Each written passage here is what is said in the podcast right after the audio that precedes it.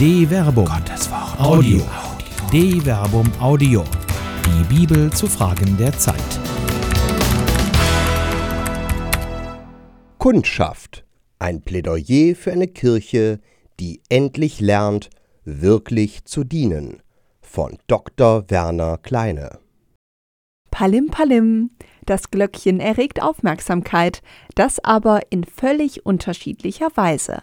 Während das Glöckchen im altehrwürdigen Lädchen um die Ecke dazu führte, dass Tante Emma oder Onkel Heinz eilfertig und dienstbeflissen hinter der Theke auftauchten, um selbst die Kleinsten noch zuvorkommend zu bedienen, kündet die große Glocke am Kirchturm eher Erwartungshaltungen auf Seiten derer, die mit den Lippen zwar davon sprechen, einen Dienst auszuüben und doch von denen, denen sie zu dienen vorgeben, ein gehorsames Gutieren ihrer Dienstleistung durch meist schweigsame Folgsamkeit anmahnen.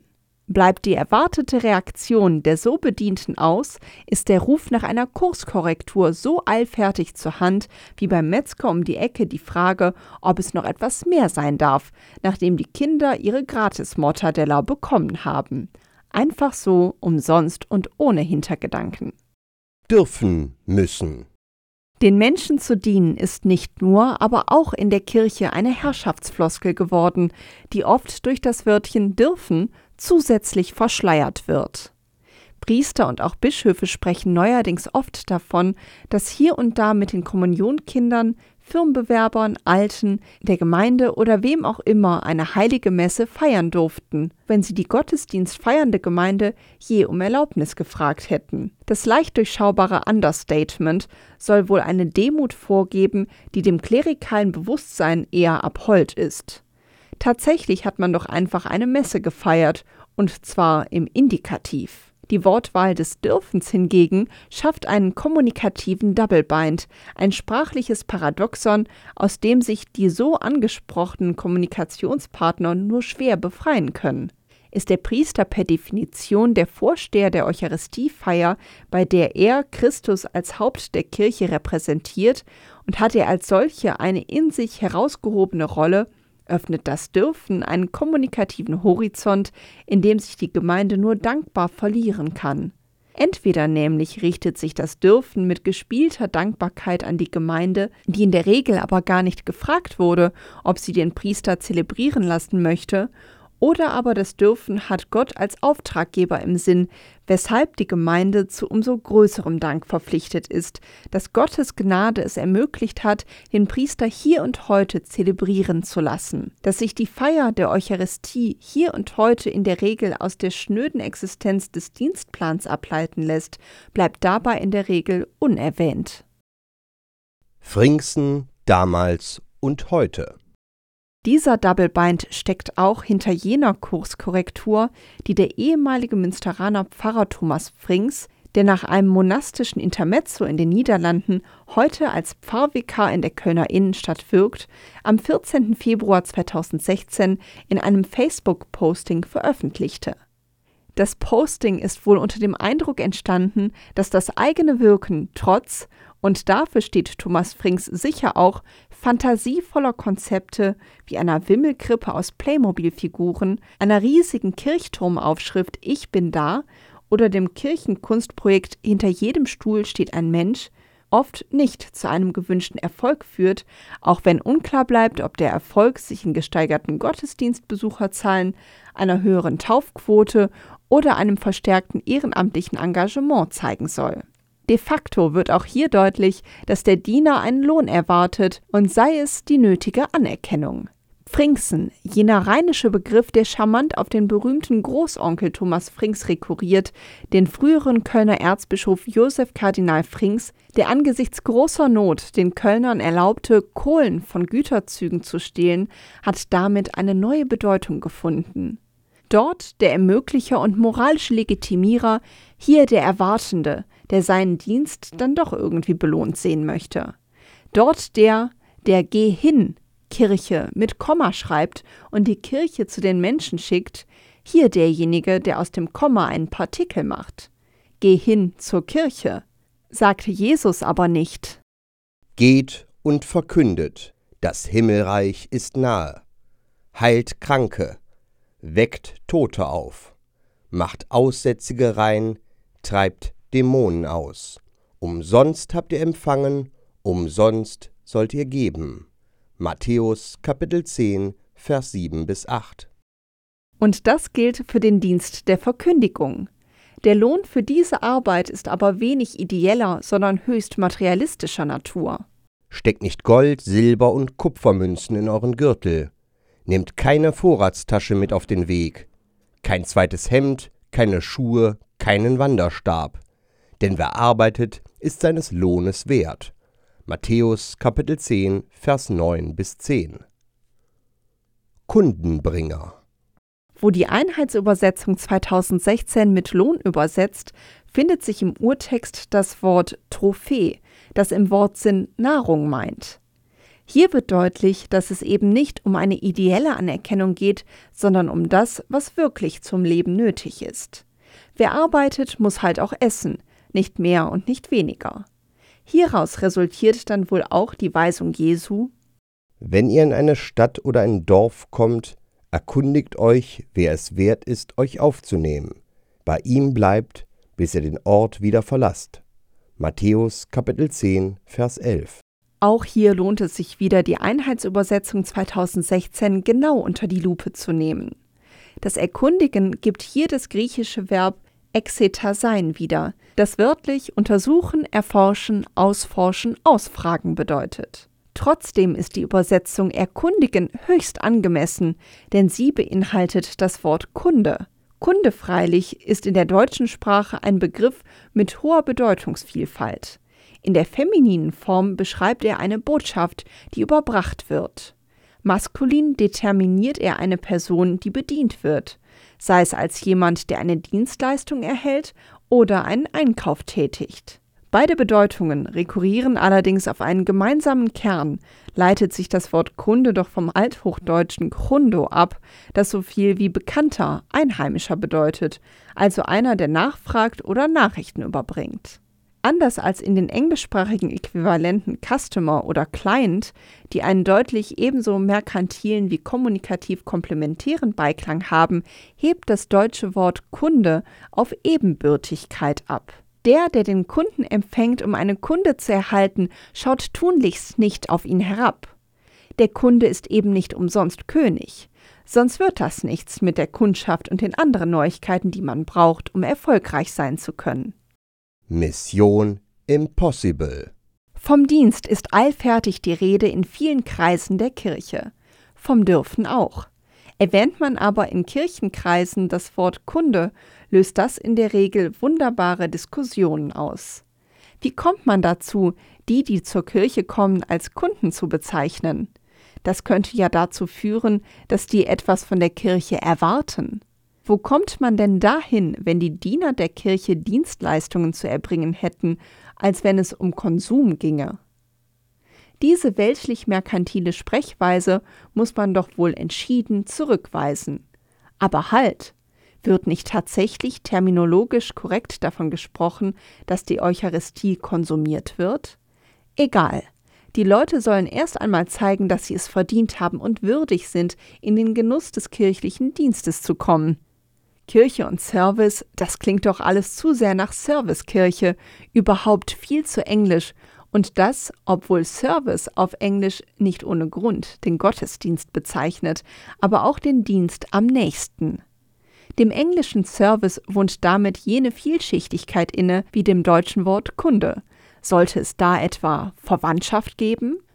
Bevor man aber die eigene Haltung hinterfragt, ob Gehirnkirche nicht doch weniger ein Logion für Gremiensitzungen als mehr eine Aufforderung für die Praxis ist und das mit dem Dienst nicht doch unmittelbarere Konkretitionen mit sich bringt, die man nicht zur Steigerung der eigenen Eitelkeit nutzen kann. Und wahrlich, es gibt genügend, die in der Demut eitel sind. Weist man die kirchliche Kundenrede flugs mit dem Hinweis in die Schranken, dann wäre die Kirche ja auch nichts anderes als ein beliebiger Mobilfunkanbieter. Dumm nur, dass die Mobilfunkanbieter all das beherrschen, von dem Kirchenentwickler und Pastoralstrategin nur trocken zu träumen wagen. Nachhaltige Kundenbindung, Erreichbarkeit rund um die Uhr, niederschwellige Kommunikation, Servicestellen vor Ort und ein Angebot, das auf eine relevante Nachfrage trifft. Ist die Rede vom Kunden wirklich so irreführend? Oder ist es nicht die Haltung vieler derer, die zu glauben wissen, was Kirche ist? Haltungen zu ändern aber ist eine der größten Herausforderungen, der sich der Mensch ausgesetzt sieht. Soll sich doch der andere ändern. Ich will so bleiben, wie ich bin. Kundschaften. Palim Palim, das Glöckchen läutet. Und es löst bei den Kundigen Assoziationen aus. Das Nudging wirkt sicher auch in diesem Text. Sie, liebe Leserinnen und Hörer, mögen es mir verzeihen, es ist doch derselbe Effekt, der eintritt, wenn Kirchenentwicklerinnen und Pastoralstrategen in diesen Tagen von Kundschaftern sprechen, die die Kirche so dringend braucht. Wenn Sie zu denen gehören, die einigermaßen nah am warmen Herdfeuer der Altäre sitzen, wissen Sie sicher schon, was kommt. Richtig, die zwölf Kundschafter, die Mose Weiland zur Erkundung des verheißenen Landes aussandte. Vergleiche Numeri Kapitel 13. Zieht von hier durch den Negeb hinauf und zieht hinauf ins Gebirge.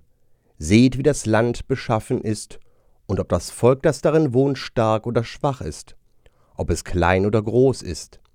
Seht, wie das Land beschaffen ist, in dem das Volk wohnt, ob es gut ist oder schlecht und wie die Städte angelegt sind, in denen es wohnt, ob sie offen oder befestigt sind und ob das Land fett oder mager ist, ob es dort Bäume gibt oder nicht.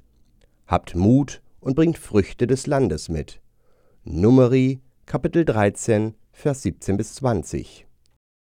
Die Kundschafter machen sich auf den Weg und sie bringen große Beweise der Fruchtbarkeit des Landes mit. Das wäre schon das Erste, was man all denen sagen müsste, die das Ideal der Kundschafter beschwören. Es braucht manifeste Beweise, dass in den auszukundschaftenden Landen auch Nennenswertes zu holen ist. Die Kundschafterei in sich hat ja keinen Selbstzweck. Sie folgt einem vernünftigen Plan.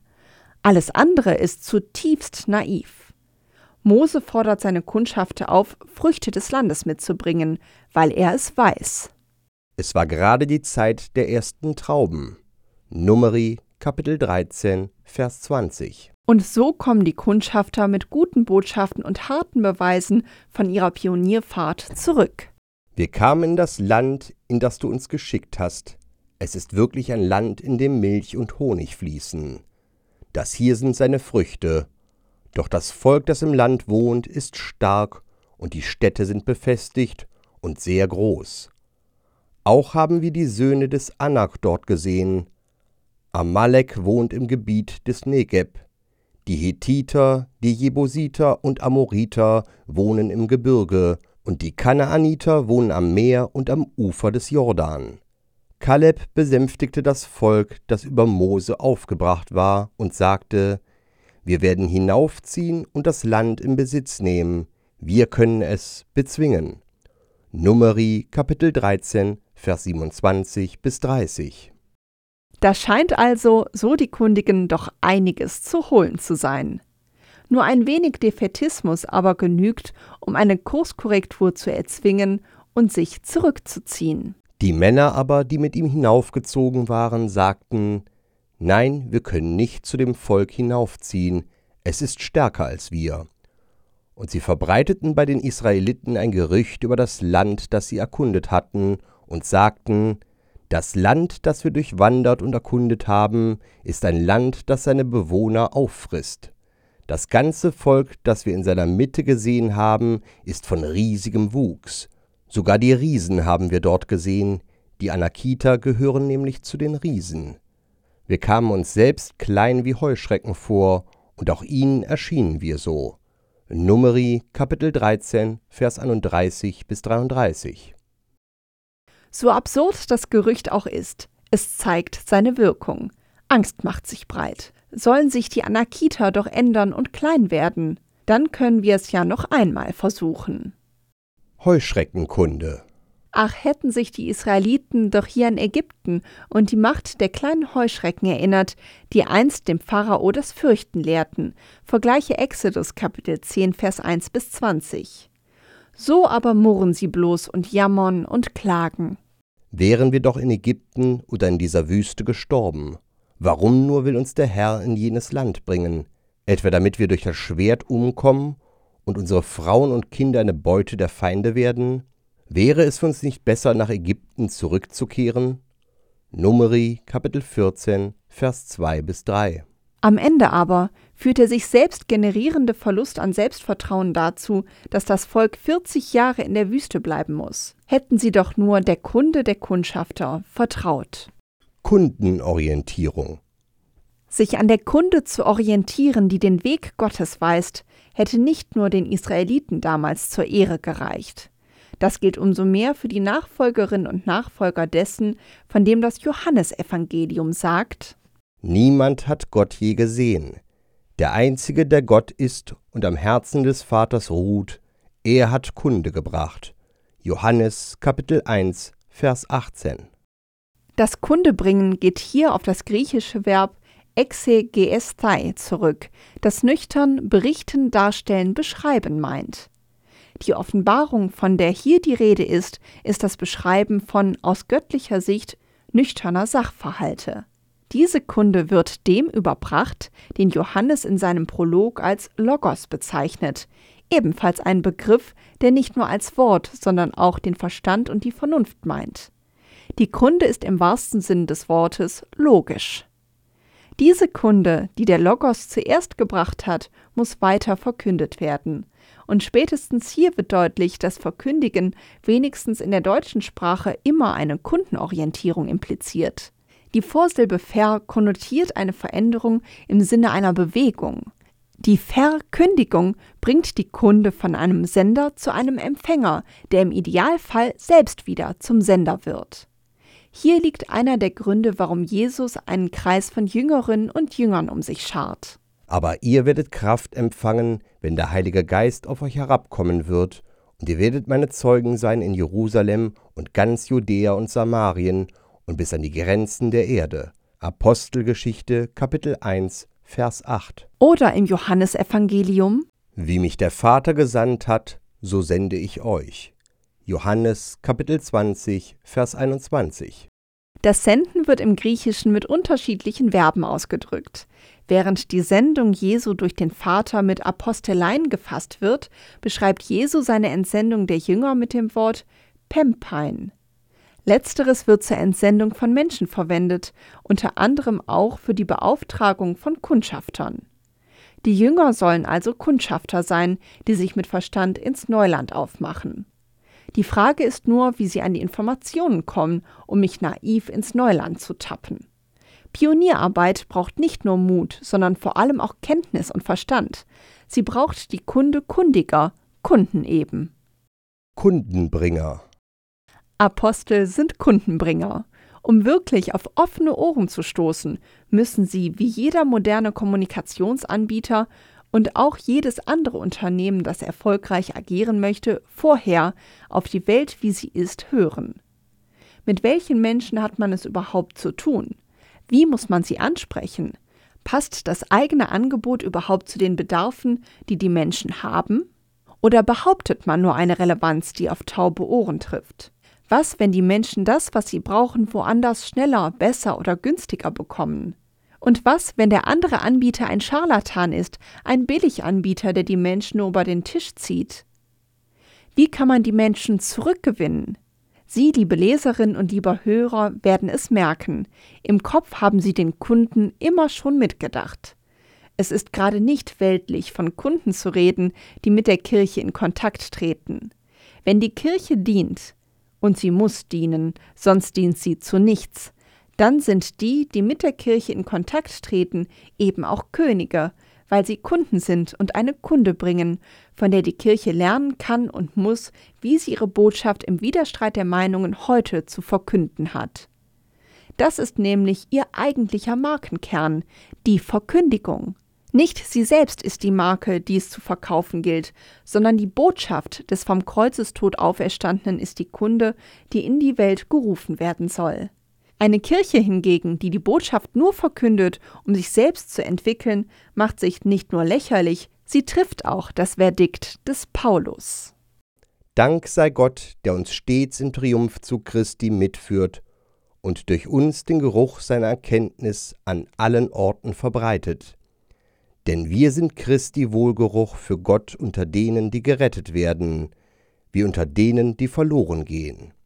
Den einen sind wir Todesgeruch, der Tod bringt, den anderen Lebensgeruch, der Leben bringt. Wer aber ist dazu fähig? Denn wir sind nicht wie die vielen anderen, die mit dem Wort Gottes Geschäfte machen. Wir verkünden es aufrichtig, von Gott her und vor Gott in Christus. 2 Korinther Kapitel 2 Vers 14 bis 17 Kunden zu bringen, das ist wahrlich harte Arbeit, ein nie endender Frondienst, bei dem am Ende die Frage steht, darf's ein bisschen mehr sein? Bei all dem kann man sich zumindest als Jesusjünger nie sicher sein, ob mit den Menschen, denen sie begegnen, nicht noch ganz andere Kundenbringer unterwegs sind. Zumindest weiß das der Autor des Hebräerschreibens, wenn er eine vorbehalt- und absichtslose Gastfreundschaft anmahnt. Vergesst die Gastfreundschaft nicht denn durch sie haben einige, ohne es zu ahnen, Engel beherbergt. Hebräer Kapitel 13, Vers 2. Wahrlich, das ist ein Kunde von ganz besonderen Kunden. Hoffentlich läutet das Glöckchen noch, wenn sie wieder gehen. Palim Palim. Eine Produktion der Medienwerkstatt des katholischen Bildungswerks Wuppertal Solingen-Remscheid. Autor Dr. Werner Kleine. Sprecher Jana Turek und Marvin Dillmann.